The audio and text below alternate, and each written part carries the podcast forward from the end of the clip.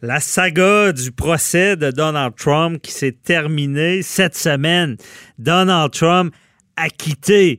Euh, si on avait pris des paris, on aurait gagné, mais pas grand monde qui aurait, parié de l'autre bord disant qu'il allait perdre. Et évidemment, pour la finale, on, on voulait en parler avec Luc La Liberté. Bonjour. Oui, bonjour François David. Bon, merci d'être avec nous. Et on en a parlé, ça fait deux ans qu'on en parle. Et là, c'est final, acquitté. Euh, comment tu vois ça là, cette semaine? As-tu des, des, détails euh, qui t'ont marqué à, à, suivre ça, euh, j'imagine, passionnément? Oui, ben écoute, on avait d'ailleurs, c'était une très, très grosse semaine en, en, politique américaine, la procédure de destitution, mais le discours sur l'État de l'Union, où mine de rien, le président était pas acquitté au moment où il l'a prononcé. Donc, c'est déjà une situation particulière. Un mm-hmm. président accusé euh, qui n'est pas acquitté, qui vient se présenter, entre autres, devant les démocrates qui l'avaient accusé, qui le poursuivaient.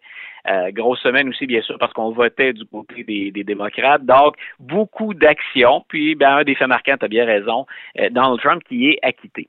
On avait dit, ben, si c'est un procès devant un jury dans un tribunal normal, une procédure strictement judiciaire, ben, Donald Trump peut sortir de là en disant, écoutez, je suis blanc comme neige, on n'a rien retenu, vous vous êtes acharné pour rien. Ouais. Ce, qui vient ce qui vient teinter un peu le résultat, bien entendu, c'est qu'on a demandé du côté des démocrates à entendre de nouveaux témoins, ce que la majorité républicaine a refusé. Puis, au terme de cette procédure-là, où les sénateurs sont venus présenter leur argumentaire, ben pas de surprise, euh, on a décidé de l'acquitter. Mhm. Mm -hmm. Comme c'est un comme c'est un processus politique, bien, bien entendu, il reste toujours ben, l'image, la perception qui se dégage de ça, ben, que l'enjeu était très partisan. Si on est républicain, on s'acharne contre les démocrates en disant qu'ils ne voulaient que le traîner dans la boue. Ben, si on est démocrate, ce qu'on dit, c'est ben, il s'en est bien tiré parce que finalement, nous détenions d'autres informations, puis le président a menti à la Mhm. population américaine. Mais moi, ce Euh, procès-là, Luc, c'est vraiment, ça me fait penser, ça, c'est un procès euh, que, que quelqu'un subit, mais le juge, c'est son grand chum, puis il dit d'avance, tu vas gagner, puis fait Oui, tout pour exclure la preuve pour le faire gagner. C'est quand même particulier, là. Tout à fait. Puis on avait déjà évoqué ça. C'est euh, c'est une. euh, Puis il y a bien des gens, en fait, il y, a, il y a des gens qui sont très partisans, qui ont suivi ça, qui s'intéressent à ça. D'autres qui, comme moi, sont plus intéressés par, par la procédure puis par le fonctionnement des institutions.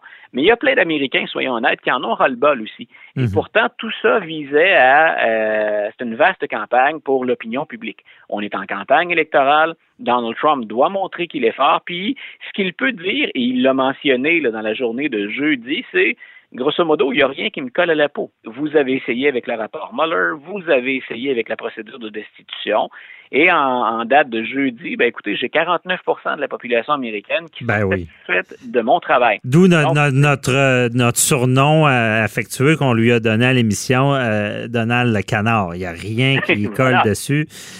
Donald Duck, c'est, certain. Là. Et là, il, il se pavane avec le journal acquitté, puis c'est, Voilà. il est fort. Là. Voilà, puis effectivement, son image, si, si l'élection avait lieu aujourd'hui, moi je pense que les démocrates auraient très peur d'être vaincus. Ils vont Mhm. avoir peur au mois de novembre aussi parce que ça va être serré. Mais c'est c'est une très bonne semaine si on ne parle que de l'image puis du taux de satisfaction. Si on s'intéressait à la justice, bien sûr, on ne peut pas dire justice a été rendue. C'est un, jugement qui est politique. Et pour te montrer à quel point cette question-là peut traîner, mais Mhm. on risque de perdre l'attention de beaucoup, beaucoup d'électeurs, ben, qu'est-ce qu'on a fait après le procès? Les républicains ont dit, euh, ben, OK, maintenant que c'est terminé, nous, ce qu'on aimerait au Sénat, c'est travailler sur le rôle d'Hunter Biden en Ukraine, qui est le fils de l'ancien vi- vice-président, puis actuel candidat Joe Biden. Donc, on n'a pas laissé mourir l'histoire. On a dit, nous, on veut quand même revenir à la charge. On pense que l'ancien vice-président, qui peut toujours affronter Donald Trump le 3 novembre, euh, nous, on veut continuer d'enquêter là-dessus. Et les démocrates, de leur côté, ont dit, OK, vous n'avez pas voulu entendre de nouveaux témoins au Sénat, ben nous, les témoins, on va les faire revenir à la Chambre des représentants. Ceux qui se sont offerts, comme John Bolton, qui est l'ancien conseiller à la sécurité nationale, ceux qui se sont offerts pour venir au Sénat et que vous avez refusé, ben nous, on les invite. Donc, en fait, le dossier est même pas mort. Est-ce que ça veut dire qu'il pourrait. Est-ce que les, les démocrates seraient assez, comme on dit en bon québécois, game, de revenir avec une procédure de destitution avec des nouveaux éléments? La chose est possible, c'est-à-dire que théoriquement, c'est possible de faire ça. Est-ce qu'on oserait, puis là c'est vraiment l'opinion publique et les sondages qui le déterminent, est-ce qu'on oserait faire ça dans la même année finalement et tout juste avant l'élection, alors qu'il y a beaucoup d'Américains qui considèrent qu'on a déjà passé beaucoup trop de temps sur cette procédure-là, plutôt que de parler de l'économie, des soins de santé, euh, de la violence, des armes à feu, il y a mhm. une foule d'enjeux dont on souhaite entendre parler, puis dont on ne parle pas pendant une procédure. Donc, bien sûr, les démocrates vont jauger ça.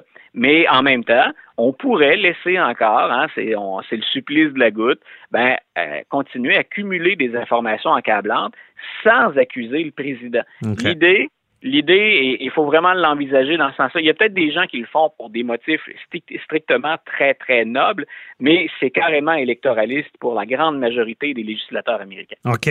Parce que dans notre système, on appellerait ça de l'abus de procédure. Je veux dire, là, s'il revenait en tentant encore de, de... Parce que, tu sais, il y a toute une question d'image, comme tu le dis, puis je voulais t'entendre sur deux choses, deux personnes. Bon.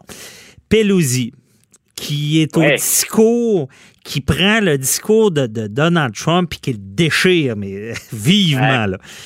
Comment tu vois ça, ce genre d'attitude-là? Est-ce que elle, euh, ça va lui nuire dans le futur? Il me semble, j'ai trouvé ça quasiment euh, c'était même pas digne d'un film, là. C'était plus loin que ça. Ben, écoute, ta, question, elle est, ta question, elle est particulièrement intéressante. Il y, a, deux avenues, puis on va voir ce que vont choisir d'emprunter les Américains dans, mhm. ce dossier-là.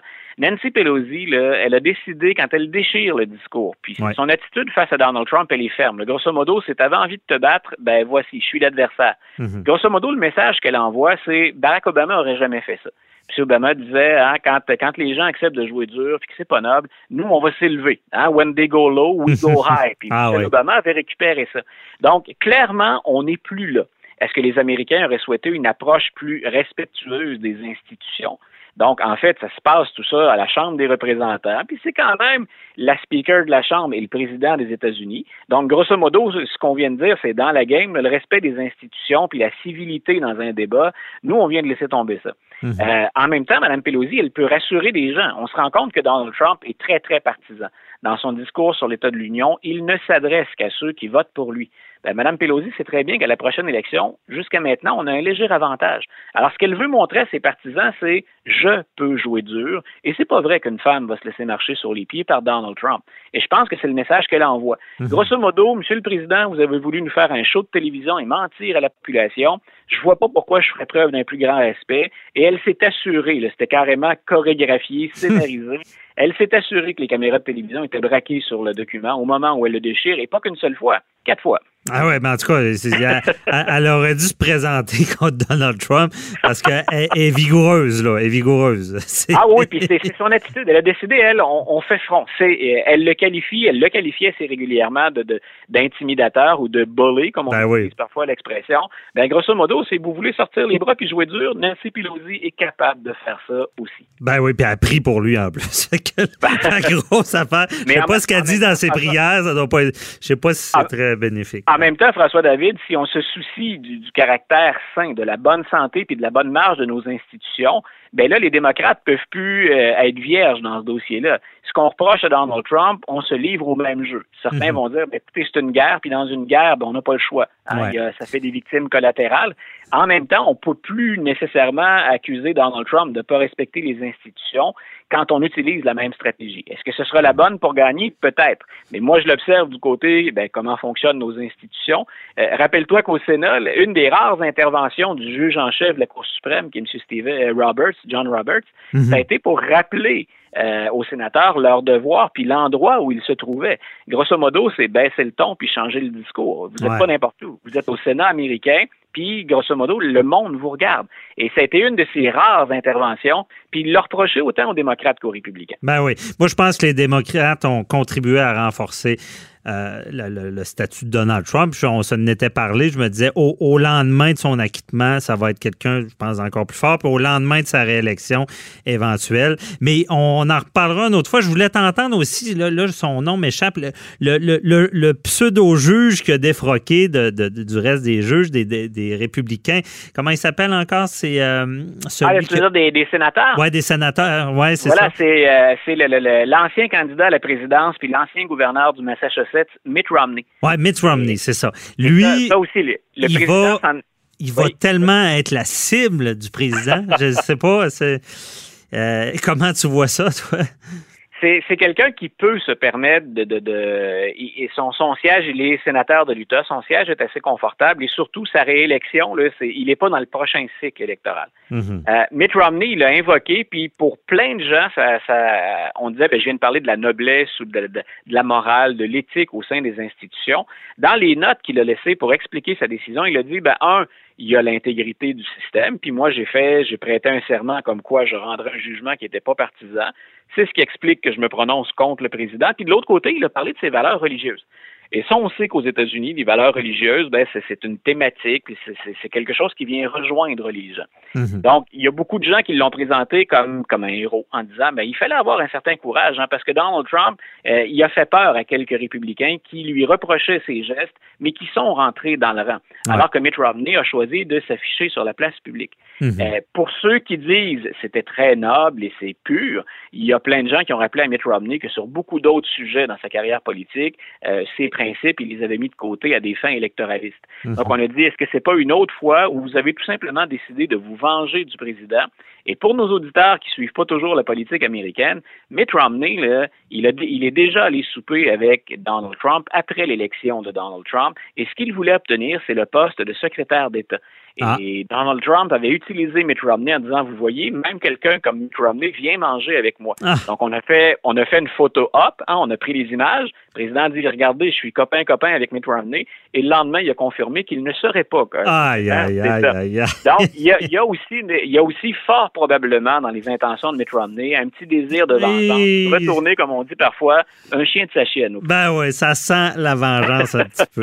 Hey, merci beaucoup, Luc. J'étais très content de t'avoir avec nous pour la finale de ce procès-là. On a tellement parlé, mais on n'a pas fini de se parler parce que ça continue, les élections s'en viennent. Donc, on se reparle pour un autre dossier. Bye bye, bonne journée. Bye bye.